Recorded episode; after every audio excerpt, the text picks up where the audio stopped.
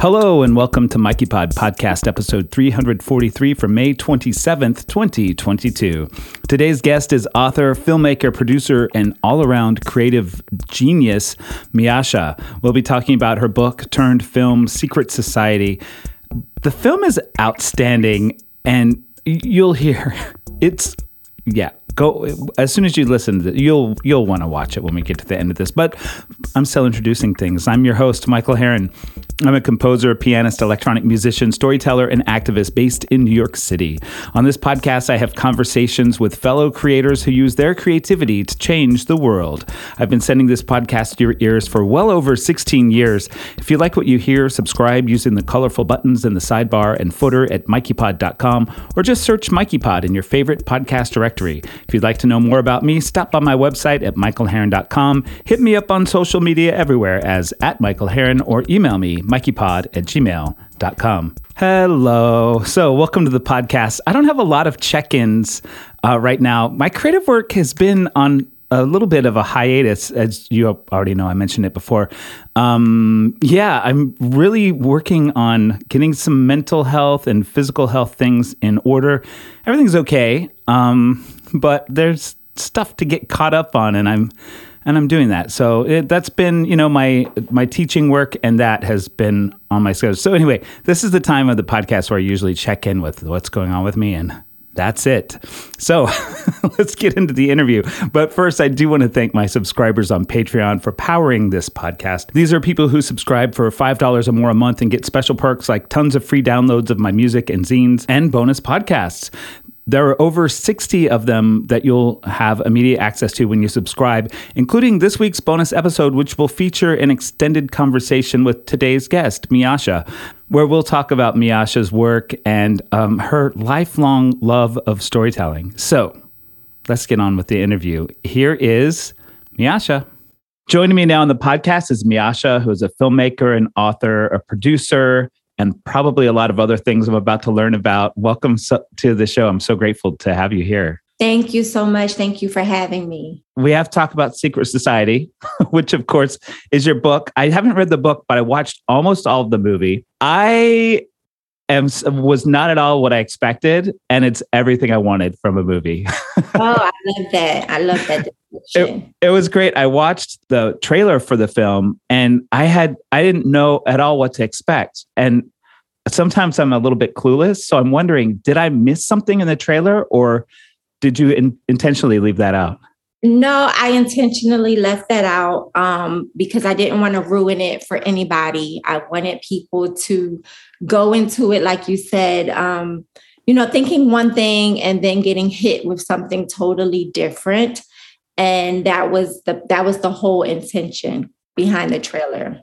And that's like as they say the hits keep coming. Because as i was watching the movie i was like what? Like there were so many twists yeah. and what was happening you know as we're having the interview i'm like how much should we spoil about the um you know the film's been out for a while and the book's been out for a while mm-hmm. um how do you feel about talking about what like the i hate calling it a plot twist because it's more of an yeah, emotional thing than no. that to me um, it's totally up to you. I've been talking about it um, vaguely, and, and sometimes we go super in depth in different interviews. The film is actually coming up on its first year. And the book, of course, has been out for over 15 years. So I'm sure a lot of people are already familiar with the subject matter and the plot twist, but um, it's totally up to you if you want to engage in that way. I'm well, let's talk about maybe we could speak in a general way that there's a there's a transgender um, plot, like the main plot theme deals with transgender people, um, and then the fact that the book came out 15 years ago is another layer of like you're people, of course, were writing about transgender issues 15 years ago, but um, not it, it, it wasn't as much of the conversation as it is now. Not at all. Not at all. Especially in, I'll say, in the urban community where I'm from, it was definitely a taboo topic. It was never, ever brought up in any of my social circles and in, any of my family or friend group. It was just, you just, it was unheard of almost. Um, and so, when I wrote the book, um, and I didn't even expect to write a book about trans um, women at all. It just so happened that I wrote the consequences of these women's actions on the very first page of the book. And I asked myself what would really um, make a man take these measures on a woman. And then the twist came in my mind that if he found out, you know, as opposed to being, as opposed to having that information disclosed up front. And so I decided that that was the way I wanted to go with the book. But still, I had never met a trans person. I had never spoken to a trans person. So I felt obligated to reach out to someone who lives that lifestyle for real and get as much information as possible to make the story authentic, but also to tell the story in a voice that would make people um, have a different understanding and a level of compassion for trans people in general. And it did that. The book did that. And one of the things my agent said when she got a hold of the book was that you know, it's very hard sometimes for writers to make, you know, people who are supposed to be the bad guys, so to speak, um, to make readers feel for them and, and and have empathy for them. And for for the book to have done that, my agent explained that that was a great thing. And I think that's why the book has touched so many people in so many different ways. And now here we are 15 years later with the movie doing the same exact thing. Mm. I think it just kind of speaks to my own prejudice and my own sort of protected world as a white person. When I saw the trailer, I I think partly I didn't know what to expect. I'm a queer person, but I didn't the last thing I expected was for there to be a, a queer theme in the film, which I think speaks to my own sort of shelteredness. But also you sort of address this too, that isn't a topic that comes up a lot in the urban community. Um, I'm, obviously it's important to bring it up, but can you talk a little bit about about why and and and what what led you to to write about this topic? Um, so I I think that in the urban community, and I'm speaking from a black urban community, mm-hmm. um, you know, it was looked it was it was frowned upon. Um, and it wasn't really spoken that it was frowned upon. It was kind of one of those things where it was like an unwritten a rule or, or a, knowledge that you just kind of grew up knowing, but you just you don't know how you knew. You know, it mm-hmm. you just felt like it was a negative thing um, to to be in the community or part of the community or to speak about the community. You kind of just brushed it under the rug, so to speak. And then, of course, as you know the time goes and people develop a better understanding and acceptance and um, you know people realize you know that there's people in my family who are gay. Um, and then you you love these people all the same. So i think as you start to get to know people who are of the community and you have a love for them, you have compassion for them, what the same feelings you have for everybody else. And then you just realize, okay, it's it's it's okay, it's fine. It's nothing, it's nothing weird about it, it's nothing different, strange. It's just a, another human being, you know. And so now it's totally different. I mean, the conversations are different, people's attitudes are different. Um, and you, I'm sure you can attest to this too, just as a society in general, we have come a long way in terms of being okay, like a okay with everything that has to do with the LGBTQ community. Um, of course, we have more, you know, we still have ways to go. of course, yeah. Sure, but um, we've come a long way since the book has um, first came out. But to answer your question about why I decided to take on this topic, it was really because it intrigued me. And I knew that if it gave me that type of feeling, I knew it could give other people that type of feeling. And I would like to say that it helped open that uh, Pandora's box that, you know, made it so taboo in my community. I feel like it opened a lot of people's eyes and made people feel comfortable about having the conversation and may have even been an assistance in bridging that gap over these years. Mm. I think one of the things that you do with the film, and I'm sure with the book as well, is that you tell their stories. There's the backstory of the the women in the film, and you see you know, what their childhood was like and what sort of in their past led them to lead the life that they led. And and in a lot of ways, I feel like you kind of show that you know, some of the choices they make aren't the, aren't the greatest, you know, but you can see how like the way our society treats transgender people, they're sort of forced into that corner. Absolutely. Absolutely. And that was um that was intentional because it's it's a it's a fact. Um speaking to people who have who have had to live that lifestyle um, that's the first thing a lot of them will tell you is that it wasn't just something they wanted to do just for the fun of it. You know, they really literally were trying to survive in in the world where trans people were not um, accepted or allowed or you know able to really just function in a, a basic way. Um, they had to do what they had to do. Mm. I'm also an artist, so I'm curious always about people's processes, and especially this. Pro- like as like an independent artist, I'm watch. I know the book exists and this film, which is beautifully produced, like really like.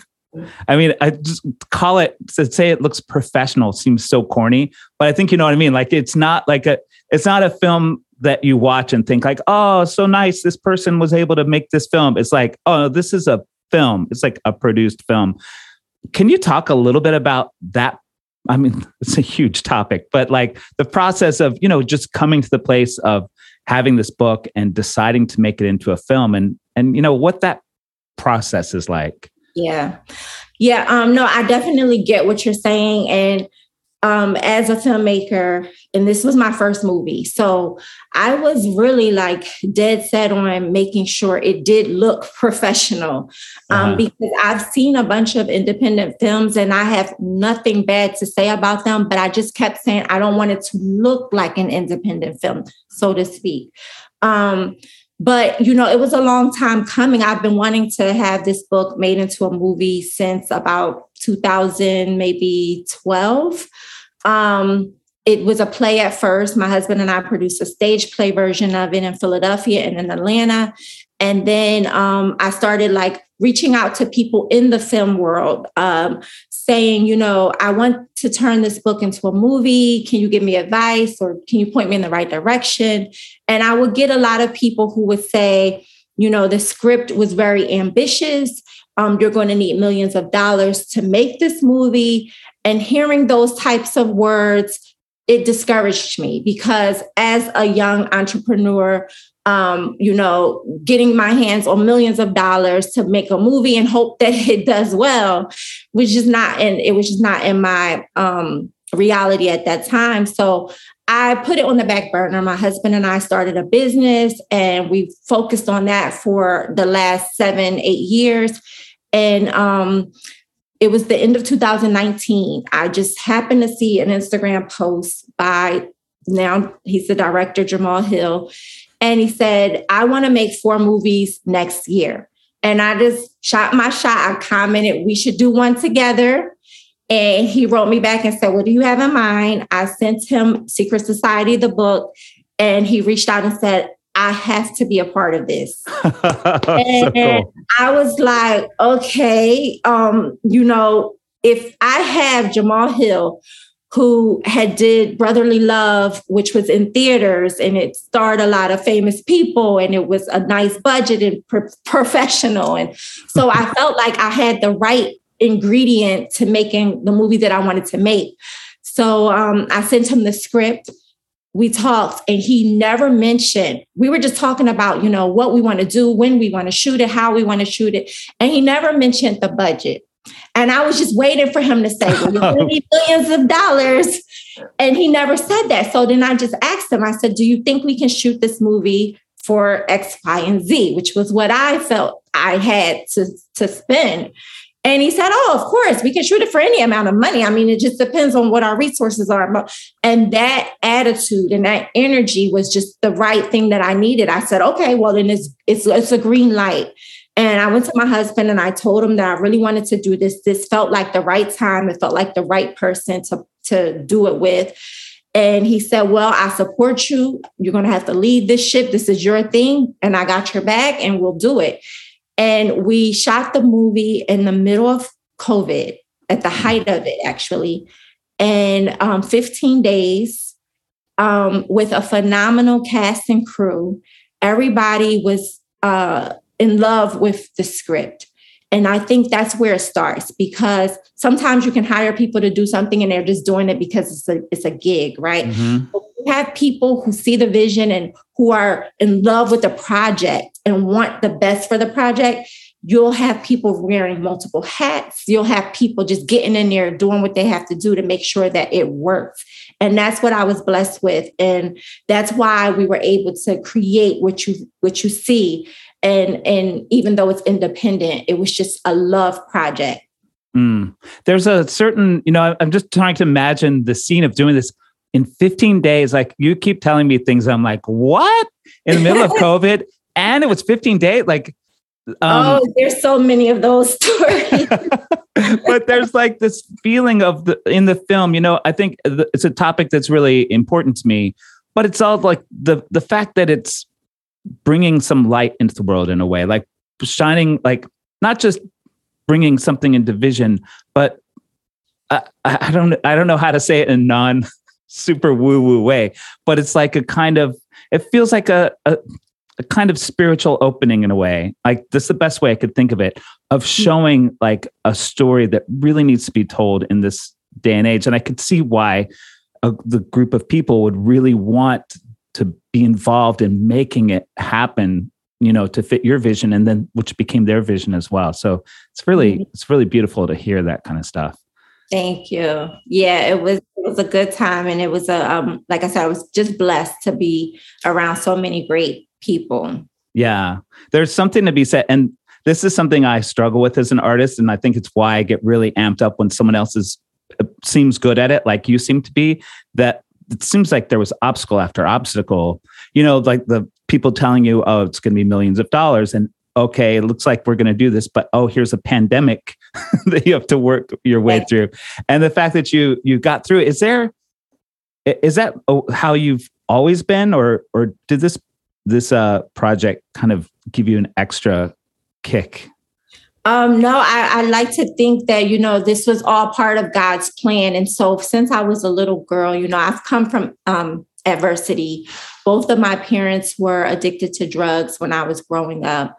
I had a lot of different emotional issues because of that, but I never really knew how to talk to my peers about it because they didn't they weren't going through what I was going through. So I didn't feel like it was something that I could, you know, that they could relate to. So I started writing and I started writing poetry. And I realized that that was my release.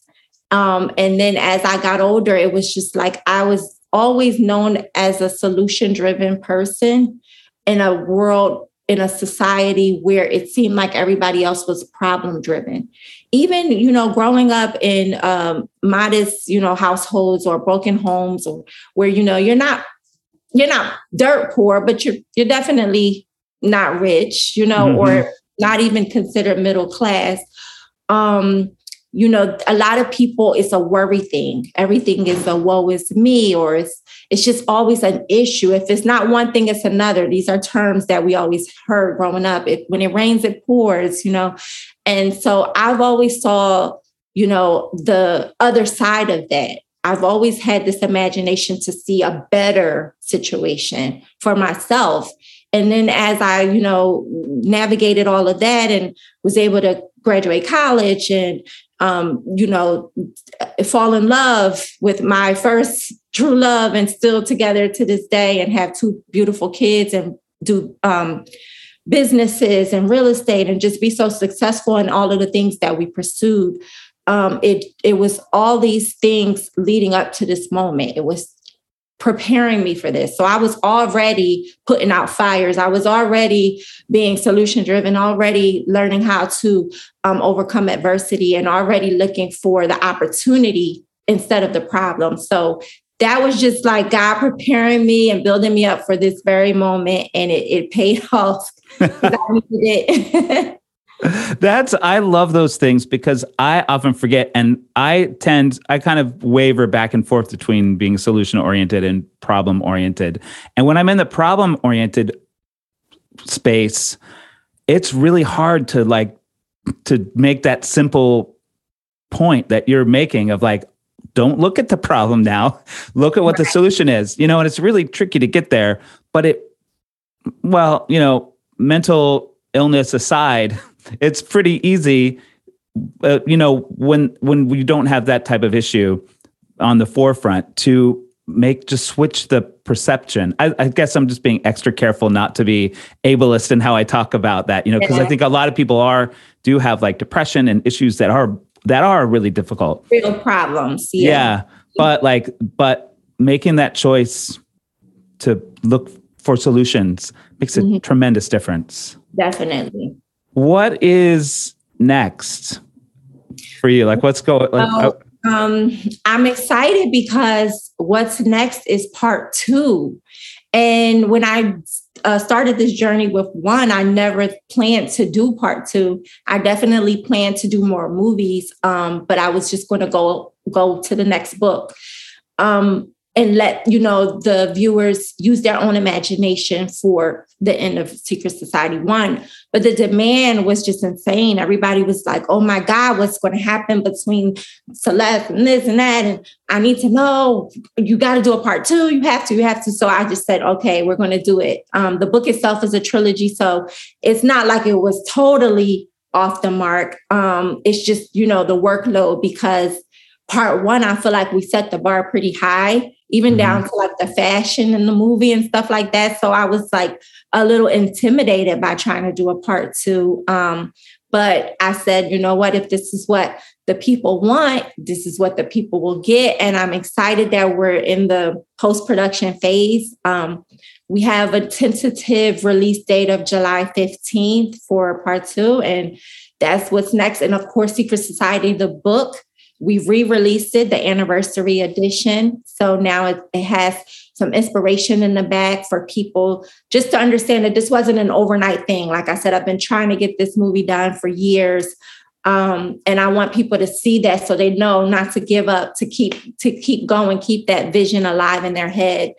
Um, and then also there's some pictures, some exclusive pictures from when we were on set um, in the back of the book as well. So between the re-release of the novel and part two, those are the two big things for me right now. Uh, I'm super looking forward to it. It has been so great to talk to you. Thank you so much for joining me. And I encourage everyone to um, find the film and the book. The film is Secret Society and it's on Amazon Prime. Is it exclusively on Amazon Prime? Is it anywhere else that people should look right for it? Right now, it's exclusively on Amazon Prime. Uh, it's for anyone who's listening. It's very easy to find it right there on Amazon Prime. I did it myself today. Um, so definitely check out the book and the film. And where is the best place to find you on the internet? On Instagram at Miasha Official, M I A S H A Official. Also, Secret Society Movie on Instagram. And my website is miasha.com. Mm, I'll put all those links in the show notes for this podcast. If you're a patron of this podcast, you can go onto Patreon in a couple of days after this this interview comes out and listen to some more with me and Miasha. We'll be talking a little bit more. And uh, thank you so much for joining me today. Thank you so much. I had a ball. And so we come to the end of another episode of Mikey Pod. Thank you so much for listening. Thank you, Miasha, for being a part of this. And thank you, patrons, for uh, subscribing and check t- probably tomorrow on Patreon, patreon.com slash Michael Herron. You could hear the bonus interview with Miasha. And if you haven't already, there's tons, probably close to 70 of those interviews up there. So lots and lots of bonus content for you. Thanks for listening, and I'll see you soon.